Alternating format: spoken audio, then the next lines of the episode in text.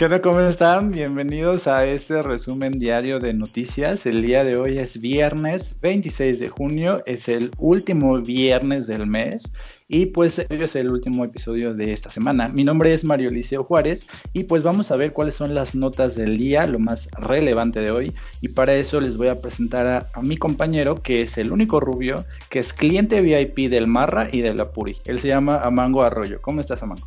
Hola Mario, ¿cómo estás? Yo espero que estés muy bien. Y no, para que lo sepas, no soy cliente VIP. Yo tengo un amigo que sí lo es y que siempre va ahí y que de hecho le dieron esta membresía que puede entrar gratis, porque resulta que la Puri ya cobran, o antes de la pandemia cobraban cover, Mario. Entonces pues mi amigo es cliente VIP.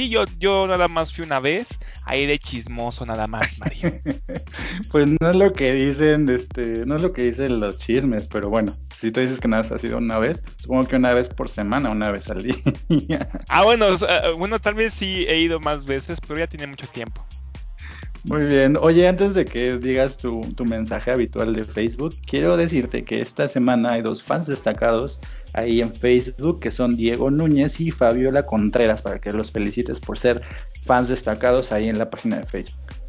Muchas felicidades a ustedes por ser fans destacados. Aquí en Contenido Neta nunca perdemos a un fan, siempre estamos observando las actividades que hay en nuestro Facebook y pues obviamente si son fan destacados pues van a tener esta mención aquí en el podcast. Muchas gracias. Recuerden que cualquier duda que tengan pues nos pueden hablar, nos pueden mandar un mensajito ahí en Facebook para poder entablar o darnos alguna recomendación que ustedes quieran, con gusto lo pueden realizar. Y pues claro está que también invitar a la gente que apenas nos escucha a que sigan nuestra página de Facebook, pues que no se pierdan de toda esta interacción que tenemos con la gente que nos escucha, porque es bastante amena. Entonces pues no se lo pierdan, pues ahí también subimos noticias muy interesantes de lo que pasa día a día en México y en el mundo. Pues bueno, como es viernes te tengo que mencionar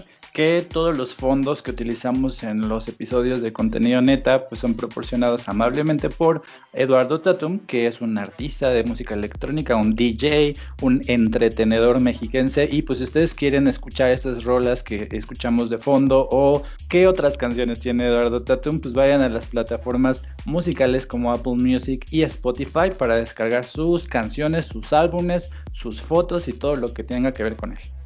Así es, y pues recuerden no olvidarse compartir nuestros podcasts, no hay que olvidarse de nosotros también, aunque Eduardo Tatum pues también es un gran tipo y hace música exquisita. Mozart se queda idiota a comparación de Eduardo Tatum, nada más digo eso. Bueno, y para poder empezar el episodio, pues te voy a dar una actualización de una nota que más bien ya habíamos hablado de ella unas semanas atrás y que tiene que ver con Facebook. En una nota anterior nosotros hablamos de que Twitter y Facebook tenían como una pelea precisamente por la manera en la que manejaban sus publicaciones, porque Facebook había salido a decir que ellos no eran ningún árbitro y ningún filtro para poder cambiar las publicaciones que algunos personajes políticos en Estados Unidos hacían, y pues Twitter decía que era indispensable filtrar o etiquetar el contenido de algunos tweets que hacían algunos personajes como Donald Trump, e incluso lo ha hecho en algunas ocasiones. Y pues ahora en esta nota que viene del periódico El País, Facebook pues se está echando para atrás. Entonces, ¿qué pasó en esta situación? Pues el origen de toda esta polémica fue precisamente esta decisión de Twitter de determinar que los mensajes del presidente Trump relativos a las revueltas que tenían que ver con los disturbios raciales en su país violaban las normas comunitarias de contenidos de Twitter, y pues a partir de esto empezó a censurar parcialmente o a etiquetar sus tweets, lo cual pues obviamente el CEO de Facebook vio de una manera equivocada. Pues ahora, tiempo después, sucedió que algunas marcas o algunas empresas empezaron a quitar su publicidad de Facebook o a retirar la publicidad pagada que tenían en esta red social, y empresas como Verizon, Magnolia Pictures, Ben & Jerry's, esta marca de helados que es muy famosa, entre otras más, porque de hecho el artículo cita que son más de 100 empresas, sacaron su publicidad de Facebook debido a esta política que había tenido Mark Zuckerberg. Y lo último que pasó, que de hecho fue como la piedra que derramó, la gota que derramó el vaso, fue que la empresa Unilever, que tú sabes que engloba un montón de submarcas dentro de ella, se unió a este boicot y retiró su publicidad de Facebook, lo cual pues ya supongo que fue un fuerte golpe a la economía de la red social, porque a raíz de que Unilever se retiró de Facebook, pues Mark Zuckerberg está saliendo a decir o anunciar que cambiará las políticas de su compañía o de la red para prohibir el discurso de odio en sus anuncios. Entonces está diciendo que Facebook ya no va a permitir anuncios que afirmen que las personas de una raza, de una etnia, nacionalidad, casta, género, orientación sexual, etcétera, son una amenaza para la seguridad física o la salud de cualquier persona. O sea, cuando los políticos o el presidente Donald Trump quiera poner un estado o divulgar alguna información que atente contra esta nueva política de los servicios de Facebook, pues Facebook va a hacer lo que hace Twitter, que es censurar parcialmente o etiquetar o poner algún tipo de mensaje donde diga que este tipo de mensajes pues rompen estas políticas o esta nueva política del contenido de Facebook. Entonces, ¿cómo ves esta echada para atrás de Mark Zuckerberg? Ya lo pensó muy bien, y después de que varias compañías se salieron de la publicidad de Facebook, más bien está cambiando su posición. Bueno, no es que lo haya pensado bien, sino que lo están obligando las empresas que estaban poniendo la publicidad, y pues realmente aquí Facebook debe tener bastante cuidado, porque ya no es la misma red social que era antes, ¿no? Ya no está imponiendo, o ya no impone con otras redes sociales, ya no es la número uno entre los jóvenes. Recordemos que actualmente ya no hay muchas personas que utilizan Facebook en Estados Unidos. Entonces, pues los movimientos que haga Mark Zuckerberg, pues sí debe pensarlo con cuidado. Ahora, yo no sé la verdad si es correcto todo lo que pasó con este pobrecito Mark, porque él nada más estaba intentando, ¿no? Intentaba defender un poco la libertad de expresión que deberíamos tener en las redes sociales. Aquí Twitter... todo esto empezó porque Twitter pues había eliminado o había puesto una noticia, una notificación en los tweets de Donald Trump, pero al hacer esto pues también siento yo un poco que Twitter se está metiendo en política, lo cual es algo extraño en redes sociales. Aquí yo realmente lo que yo vi en las noticias es que Mark Zuckerberg nada más decía que pues las redes sociales no nos teníamos que meter en ese tipo de asuntos, o no sé tú cómo lo veas. En cierta forma está bien que lo haga, porque así otras personas que sí hacen comentarios pues más pesados, de forma discriminatoria, pues ya van a poder borrarse estos mensajes. Pues esa es una mala noticia también para Chumel Torres, porque pues obviamente las políticas de Facebook abarcan a todas las personas que tienen una cuenta de Facebook, y pues este boicot comercial de todas estas marcas que salieron de Facebook es una iniciativa de la Liga Antidifamación de Estados Unidos, que tiene una campaña que se llama Stop the Hate to Profit, o no al odio por las ganancias, que precisamente busca que las redes sociales eliminen los mensajes de odio solamente por mantener su publicidad o por tener este tipo de soporte político, y pues Facebook está pues cediendo a esta presión.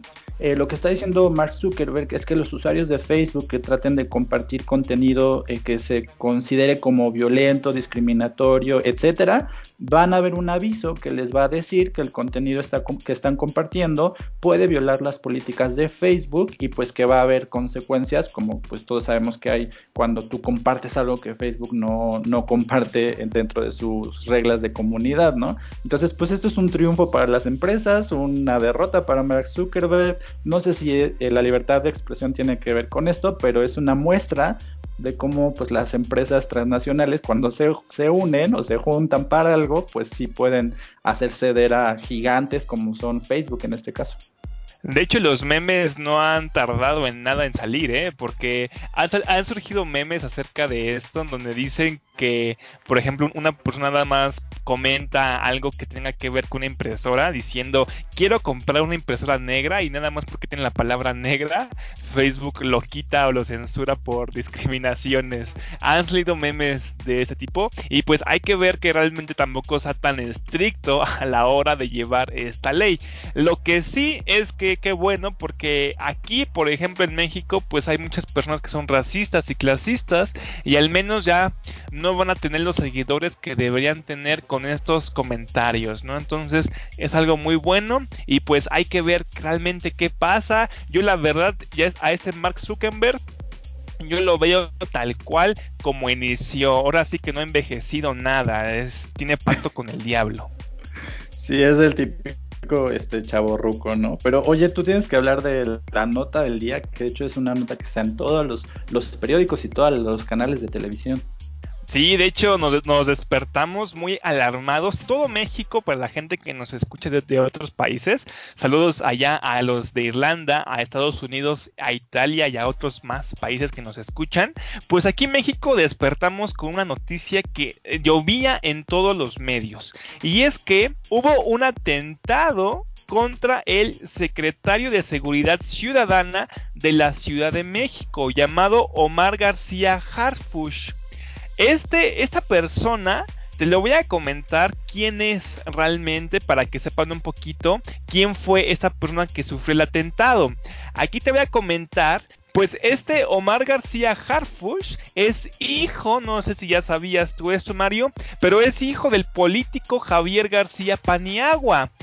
Paniagua, para los que no sepan, fue presidente del PRI de 1981 a 1982. De hecho, se postuló a candidato en esas fechas. Para la gente que no lo sabía, también fue secretario del Trabajo, y también fue director general de la Lotería Nacional para la Asistencia Pública. Y pues Paniagua tiene como esposa a una actriz llamada María Harfush, que se le conoce comúnmente como María Sorte. Yo la verdad no conozco a esta actriz, pero según esta nota, ha trabajado con personas bastante conocidas como Cantinflas. Entonces, pues Omar García Harfush, pues sí viene de una familia poderosilla aquí en México, sí es conocido, no crean que surgió de la nada, ¿no? Aquí en México siempre las personas están en los lugares opuestos de la política por familiares. Entonces, esta persona estaba mencionando que ya desde antes había recibido amenazas, fíjate bien, de un cartel que se llama el Cartel Jalisco Nueva Generación, porque estaba diciendo Omar que estaba investigando los lazos que tenía este cartel con los de la Unión Tepito. Entonces ya había surgido estas amenazas, y que por esta razón había duplicado su seguridad, por eso habían más guardaespaldas en este caso. Aquí lo que mencionan es que pasó el día de hoy a las 7 de la mañana, más o menos por ahí. Él se dirigía, mencionaba a estas juntas que hace la jefa de gobierno, Claudia Sheinbaum, para de la seguridad, que siempre se supone que se reúnen, una conferencia para ver cómo ir tratando la seguridad. Dice que iba para allá y que lo interceptaron a unas 3 camionetas por ahí, y que comenzaron a dispararle con metralladoras. De hecho, pueden ver las imágenes, su camioneta quedó destrozada de balas. De hecho, esa camioneta era un blindaje nivel 7, por lo que dicen. Entonces, imagínense qué daño de metralletas tuvo que recibir esa camioneta que estaba del blindaje nivel 7. En el atentado, pues murieron 2 guardaespaldas que estaban al lado de Omar García, y también murió una transeúnte que pasaba por ahí, que vendía antojitos, llamada Gabriela, y tenía 26 años y tenía 2 hijos. Entonces, pues yo no sé cómo veas lo que pasó el día de hoy, Mario.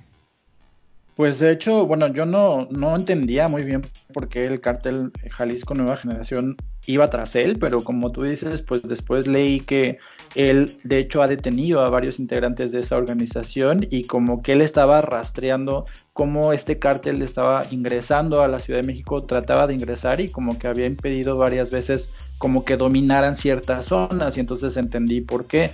Lo que no entiendo muy bien, porque según lo que escuchaban los noticieros, pues tuvo que haber alguien infiltrado o alguien del equipo de él que le avisara a los integrantes del cártel como de sus movimientos, ¿no? O sea, de lo que iba a hacer a esa hora o a dónde se dirigía, porque pues es muy raro que lo estuvieran esperando pues justamente donde iba a pasar, ¿no? Y pues ahí en Contenido Neta, en la página de Facebook, hay un video.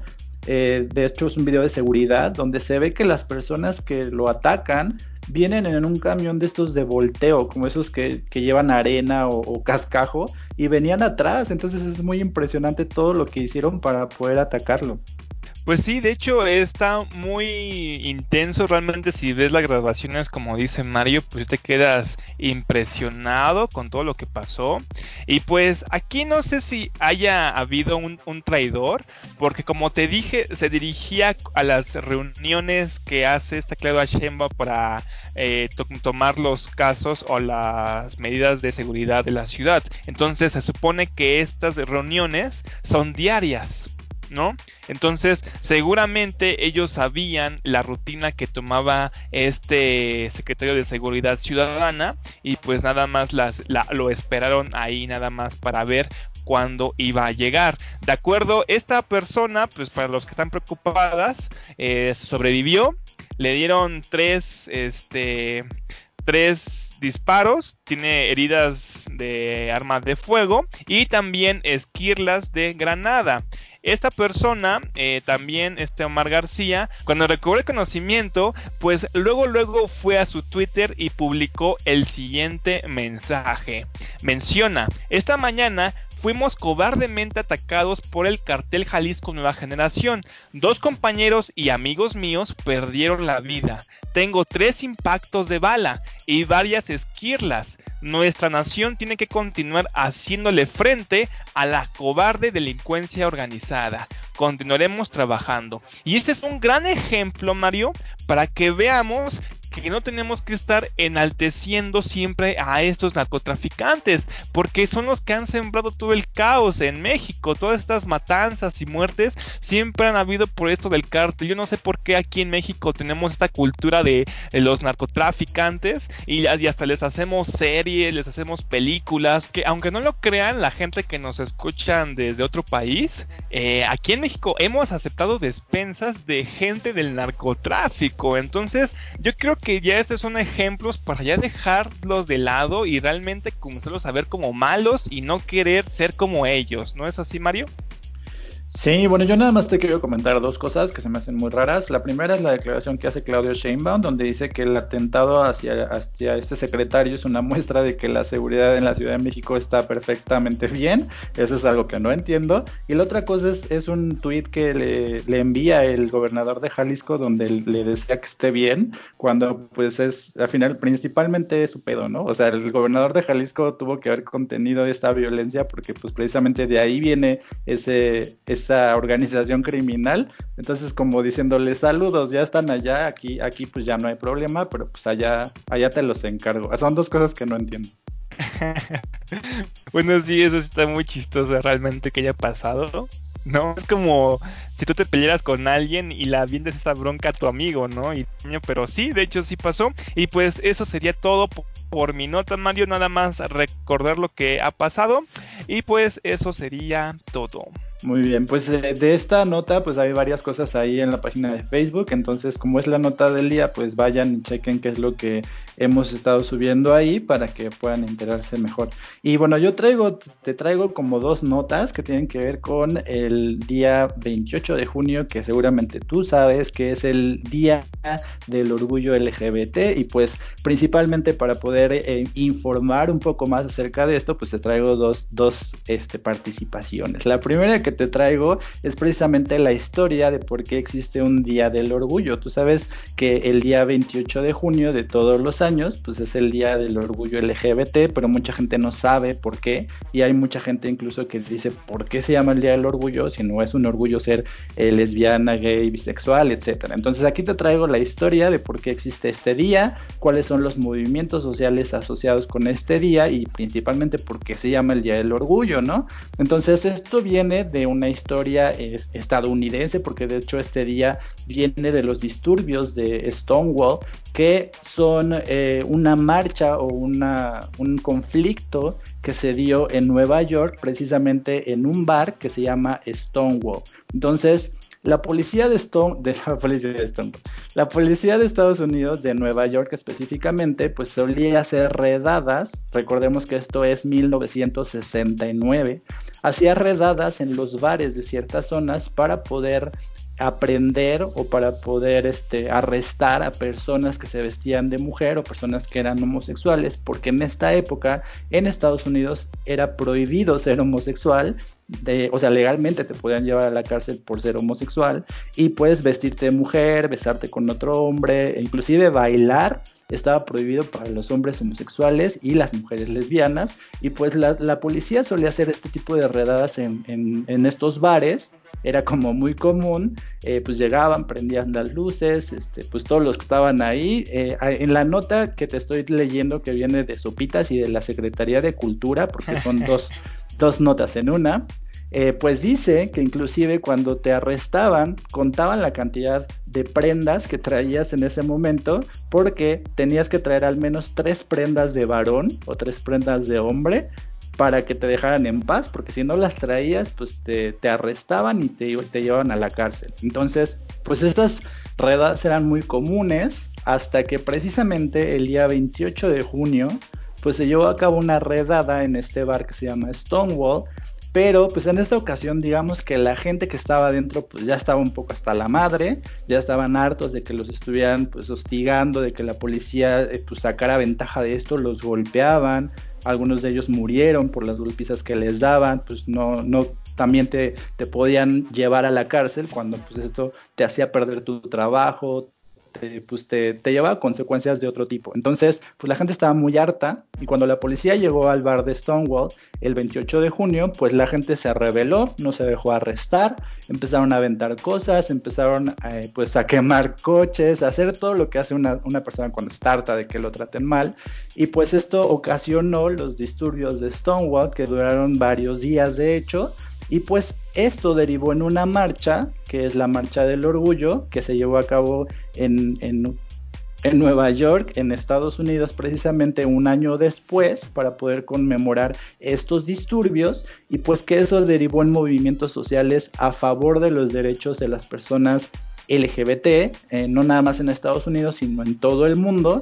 Esta marcha se replicó en varios países, entre ellas México, y por eso el mes de junio es considerado como el mes del orgullo, porque aunque el día como oficial o el día del orgullo LGBT es el día 28, pues en los diferentes países hacen desfiles o marchas diferentes días del mes de junio, y pues en todo el mundo se celebra este día pues del orgullo, que específicamente es el 28 de junio, y que te puedo decir que en la comunidad gay es como el día de la independencia. Entonces es un día muy importante, y ahora ya sabes cómo es su historia. ¿Qué opinas de esta historia?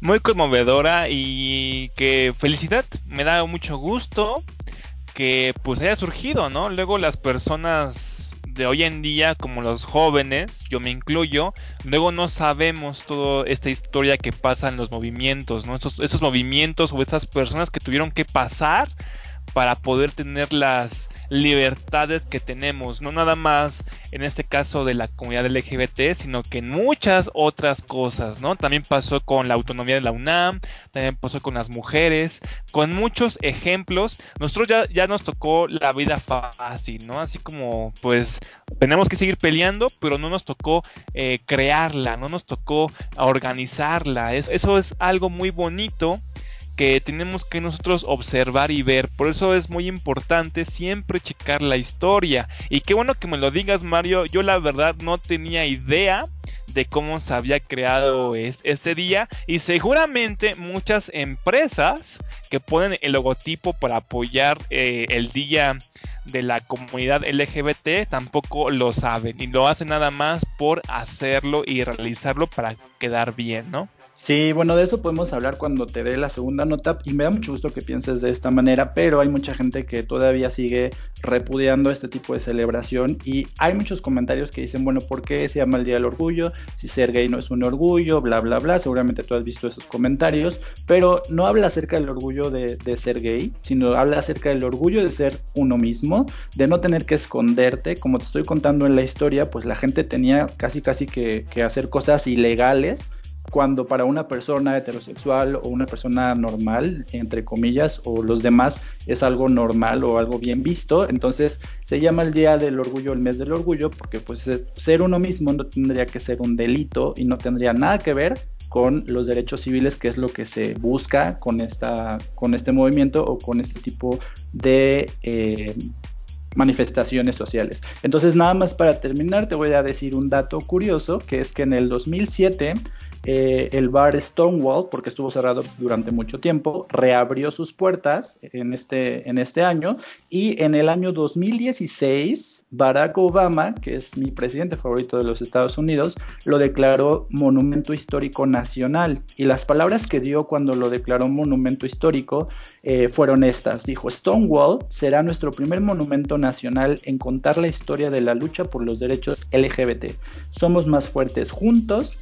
¿Qué más que ser muchos? Somos uno. O sea, pues todos como comunidad, al final de cuentas, somos uno mismo, y pues es una de las muchas frases que el presidente Obama tiene, que son admirables, porque pues en él se refleja todo el pensamiento de igualdad y de derechos para todos, que finalmente lo hicieron ser reelecto como presidente de los Estados Unidos. Sí, ya después todo se volvió caca porque llegó Donald Trump, ¿no? Nada más lo digo. Y pues sí, nada más hay que seguir luchando. ¿Por qué?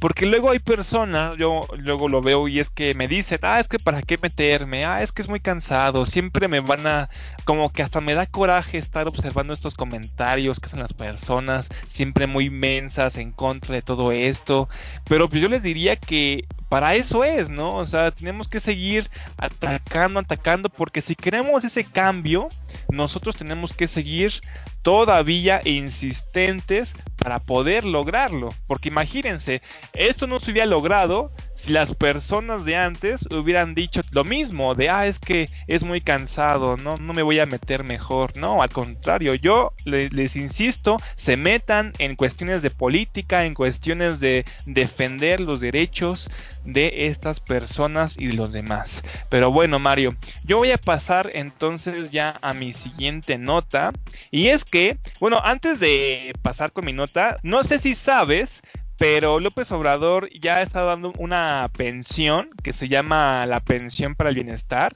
que es o va dirigida hacia los adultos mayores. ¿Tú sabes de cuánto es esta pensión o cuánto reciben las personas adultas de la tercera edad, Mario? Según mis pocos conocimientos de sus programas sociales, son alrededor de 2,000 pesos, ¿no? Efectivamente, de hecho, los adultos mayores cada 2 meses reciben 2,550 pesos. Aquí esta nota la traigo del Universal, y menciona que AMLO anuncia que se adelantará 4 meses de pensión para adultos mayores. Esto se va a poder ya retirar, si eres una persona mayor, vas a poder retirar este adelanto desde el 1 de julio. Entonces yo te menciono aquí que si tú, por ejemplo, estás recibiendo 2,550 pesos, pues el 1 de julio puedes recibir tus 5,000 varitos, ¿no? Que tampoco es como tanto, pero pues ya es una pequeña ayuda, ¿no? En la conferencia, una declaración de López Obrador dijo lo siguiente: para que los adultos mayores que reciben estos apoyos traten de estar como lo han venido haciendo, guardados, cuídense, siendo cuidadosos, apapachados por los miembros, la familia y que tengan algo, como lo hicimos cuando empezó la pandemia, que se adelantaron 4 meses, ahora se van a adelantar otros 4 y así estamos entregando todos los apoyos de bienestar, porque te voy a mencionar que no es la primera vez que en esto que lleva la pandemia se adelanta en la pensión a adultos mayores. Esta sería la segunda vez que se adelanta para que sean 4 meses. Aquí te voy a mencionar que esto también lo están realizando porque recordemos que en este periodo de pandemia, aquí en México, desde abril se han perdido 555,000 empleos y esto pues es algo bastante grave. Entonces pues esto es para que no estén tan desamparadas las familias que están pues resguardadas y que no tienen trabajo, que es muy difícil conseguir trabajo. Recordemos que aquí en México cuando llegas a una edad, a una cierta edad, ya eres desahuciado, ¿no? Entonces pues entre más viejo te haces, más difícil es conseguir trabajo aquí en México, cosa que pasa muy diferente en otros países como Estados Unidos o otros países de Europa, algo que también debería cambiar aquí en México. Entonces pues por todas estas puntos que yo estoy mencionando, se ha adelantado esta pensión y pues también están dando la pensión de hacia los adultos mayores. Indicó también que el gobierno entrega los programas sociales para la reactivación de la economía y la recuperación de empleos tras la pandemia, ya que en el sector informal es mucha gente que vive al día, quienes también están recibiendo apoyos. Entonces pues esto es para que puedan salir un poquito hacia adelante. Entonces, ¿cómo ves esto, mi estimado y precioso guapo Mario? Pues yo nada más, pues no sé si es la segunda o tercera vez que se los digo, pero si ustedes que escuchan este podcast no tienen un ahorro para el retiro o no tienen un afore, de verdad yo les recomiendo que lo hagan, que la abran, que guarden dinero ahí, que inviertan en CETES para que cuando ustedes ya lleguen a cierta edad, pues tengan dinero para poder sacarlo cada mes y pues que piensen que esto va a empeorar, porque según la estadística, toda la población joven que hay en México se está haciendo vieja y cuando llegue un punto va a ser imposible que la población que trabaja en México pueda mantener a la población que sea adultos mayores en ese entonces. Entonces de verdad se va a poner muy feo. Entonces por favor inviertan en su afore, guarden dinero, inviértanlo en CETES para que les genere una ganancia y tengan ese guardadito para cuando lleguen a esa edad. Tú ya lo estás haciendo, Mario, porque tú ya estás anciano, ¿no? Sí, de hecho yo ya recibo esto de los 60 y más, pero pues también tengo mi afore, entonces. Ah, ok, perfecto. No, pues qué bueno que te cuides, espero que hagas ejercicio por eso de la diabetes. Luego los viejitos como tú son propensos a eso, Mario. Pero pues bueno, continuando con mi nota ya para acabar, pues aquí agrego otra cosa que dijo López Obrador, y es que dijo lo siguiente: llevamos hacia la apertura. Todo esto habla de reactivar pronto la economía. Yo sigo sosteniendo de que va a ser una V, aunque otros están señalando que va a ser una L. Caímos y que no vamos a seguir así durante mucho tiempo. No. Va a ser una V y ya tengo los elementos e indicios de que empieza la recuperación. Aquí mencionó que efectivamente ya quieren comenzar a reactivar la economía, ya muchos estados están pasando en este semáforo, ya están pasando a color naranja. De hecho la Ciudad de México y el Estado de México ya van a pasar a color naranja la próxima semana.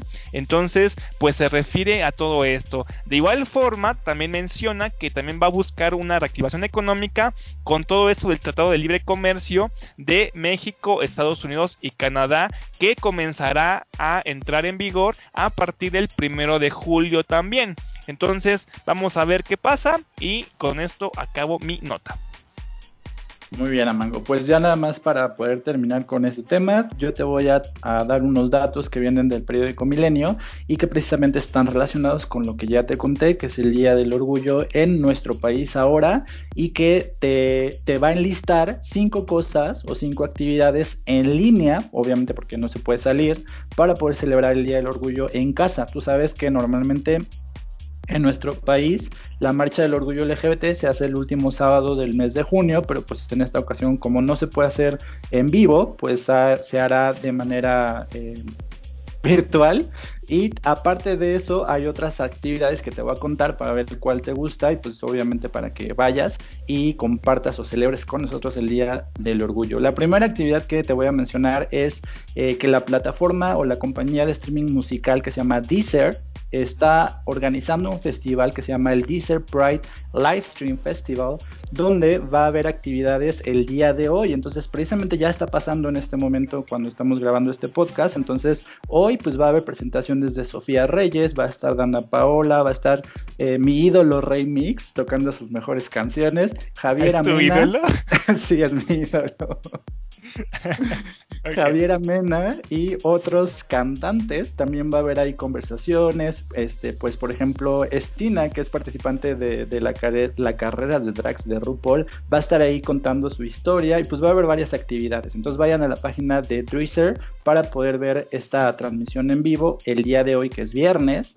Luego, en segundo lugar, está la Marcha del Orgullo, que es de la Ciudad de México 2020, que va a ser de manera virtual, digital, y pues va a haber una transmisión en vivo en el canal de YouTube, precisamente de la Marcha del Orgullo. Ahí van a estar Jesse Joy, va a estar OV7, Playa Limbo, y la persona que va a dar el banderazo de salida va a ser Thalía. Entonces no tengo idea de cómo se haga una marcha virtual, por eso voy a ir a verla. Esa va a ser mañana a partir de las 12 del día, y pues la transmisión la pueden seguir, como les digo, en la página de YouTube.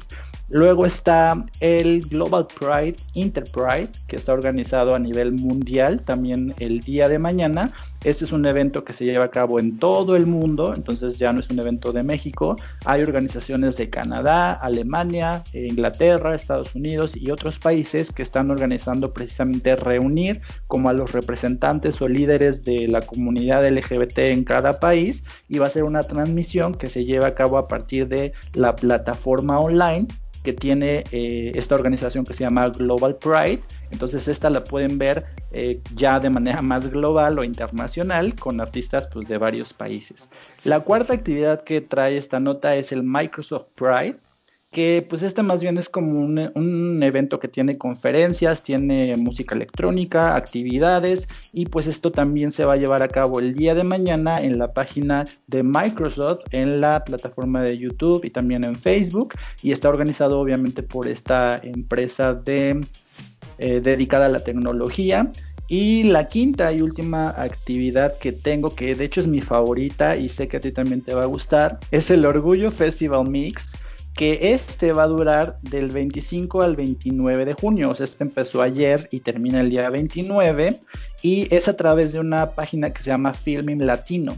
Ellos tienen de manera gratuita exhibiéndose un montón de películas con temática LGBT de manera gratuita. Entonces si van a la página de Filmin Latino, se registran con su Facebook y van a ver ahí una lista, no sé cuántas películas son, pero son más de 100 películas, obviamente con temática del orgullo, y entre las que están ahí, que me parece que es como la más famosa, está una película que se llama Tacón, Punta Tacón, del director Eduardo Luzuriaga, que es una de las que ha sonado como más dentro de la comunidad LGBT, y pues está disponible ahí de manera gratuita.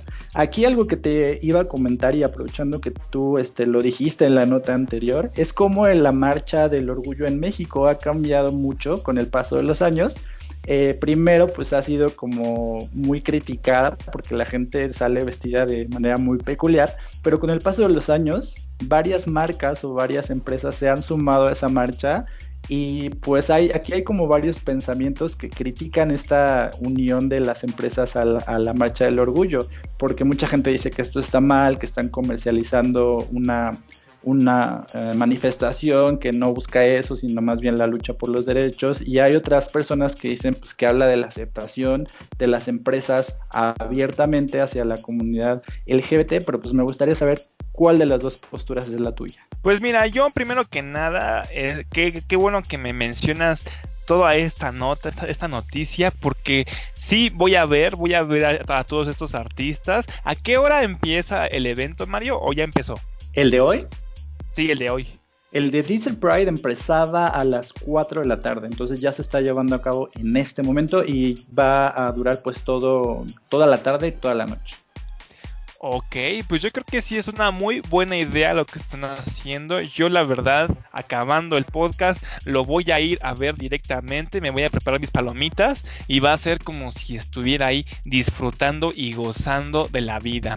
Y pues realmente qué bueno que se están poniendo las pilas en este caso, y que vemos que hay muchos artistas que están apoyando también todo este evento en este día del orgullo de la comunidad LGBT. Y pues qué bueno que esté pasando. Yo la verdad tengo la postura del apoyo. Qué bueno que sí lo estén haciendo y que se hayan puesto muy bien las pilas para hacer algo tan enorme. Que también, por ejemplo, la compañía esta de películas haya dado estas películas gratis. En este sentido, pues también las voy a ver su catálogo y ver qué puedo ver en la tarde, ¿no? Ya que están gratis y no tengo que irlas a descargar de forma ilegal, ¿no? Puras piratas, ¿no? Entonces, qué bueno que me mencionas esto, Mario. Sí, bueno, ahí vas a encontrar, por ejemplo, Perfume de Violetas, que es un clásico del cine mexicano, también va a estar gratis. Entonces, pues te invito a que veas alguna de estas actividades. Toda la información la vamos a tener en la página, pues este fin de semana, para que puedan ir a ver estos eventos. Y pues no sé, ¿qué tienes que decir tú con tu última nota? Exacto, ojalá, y ahí en ese evento pueda encontrar las películas de Chabelo, ¿no? Porque a mí me encanta Chabelo.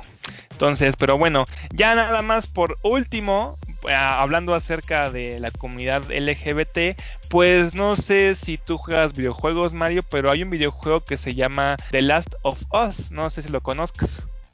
No, yo soy muy malo para los videojuegos, todos los videojuegos me marean. Uy, ay, el payaso, para no decir otra cosa. Pero bueno, pues mira, este juego acaba de salir recientemente y tiene una calificación de 9.5 de los expertos de las compañías y tiene una calificación de 3.4 de la comunidad. ¿Esto por qué pasó?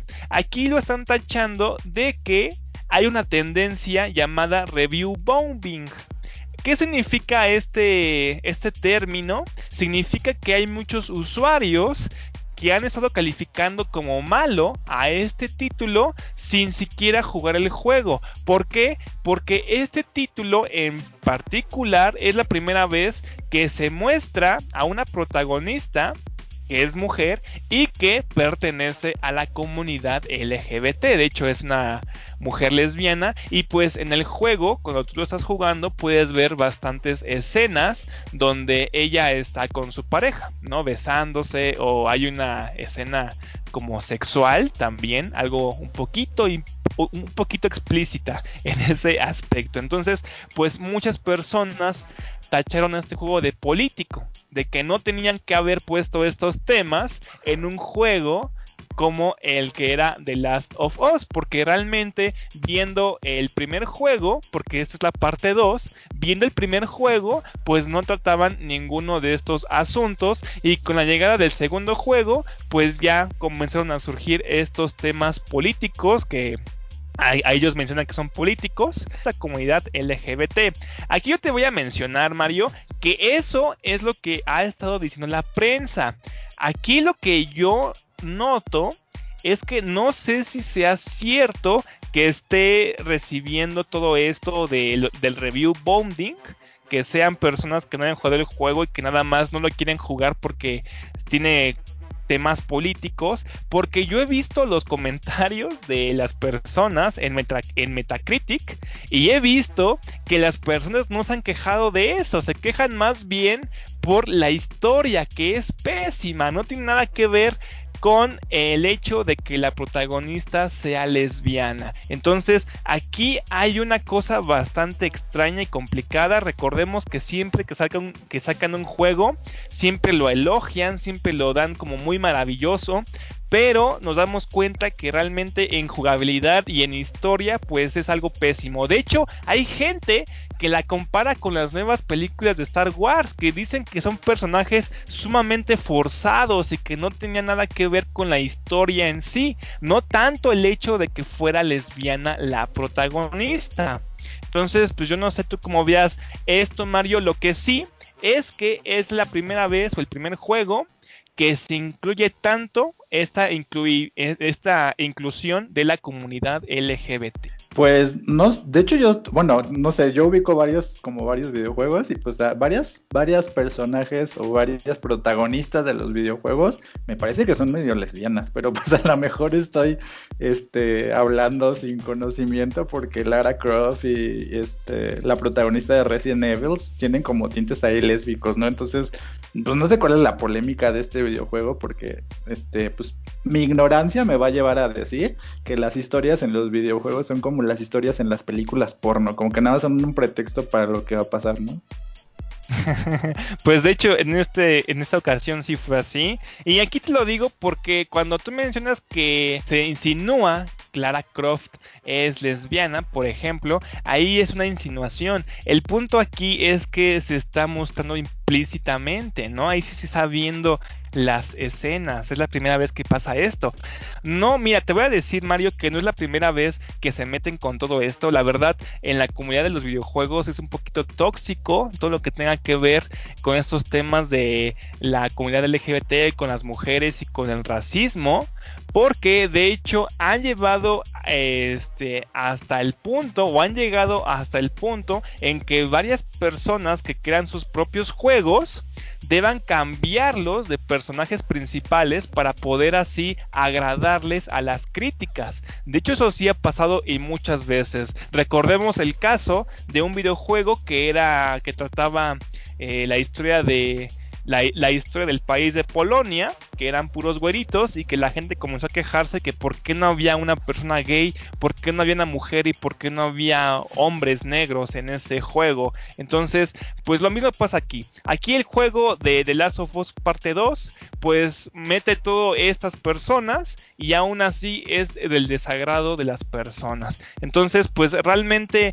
yo no sé por qué se quejan o critican si es lo que siempre están pidiendo las personas. El trabajo que nos entregan es lo que nosotros estamos pidiendo, y eso así va a ser siempre. Pues yo no sé si tú conoces este videojuego que se llama Fable. Sí. Pues yo te voy a decir algo, yo jugaba Fable solamente para poder cortejar a los campesinos y regalarles cosas. Entonces, pues ya la cosa gay, pues ya los videojuegos son, los gamers son como los hermanos pequeños de los gays, entonces pues no tienen por qué espantarse tampoco. Pues sí, claro que sí. Y pues eso nada más sería mi nota, nada más, pues sí, es un videojuego, nada más para pasarla bien, no es una película, no creo que sea conveniente estarlas comparando los problemas que tienen las películas con los videojuegos, no hay que llegar a eso, nada más sería esto, Mario. Muy bien, Amango. Tú y yo creo que hoy vamos a hacer lo mismo, porque vamos a terminar el podcast y vamos a ir a ver esta transmisión en vivo de Deezer. Yo voy a ir a ver a Remix, pero no sé a quién vas a ir a ver tú. Pues yo voy a intentar hacerlo, porque desgraciadamente es viernes y para la gente que no lo sepa, a mí me toca editar el audio, ¿no? Entonces, pues a mí yo todavía no voy a poder estar tan libre como tú, Mario. Ay, qué lástima me da. Bueno, ahí te cuento qué pasó en Deezer y pues ahí checa las películas el fin de semana para celebrar el Día del Orgullo. Felicidades, Amango. Felicidades también a ti, Mario. Cuídate, un abrazo y nos vemos después. También a la gente, un saludo. Gracias por escucharnos, compártanlo y eso sería todo. Bueno, bye. Nos vemos, cuídense, bye bye.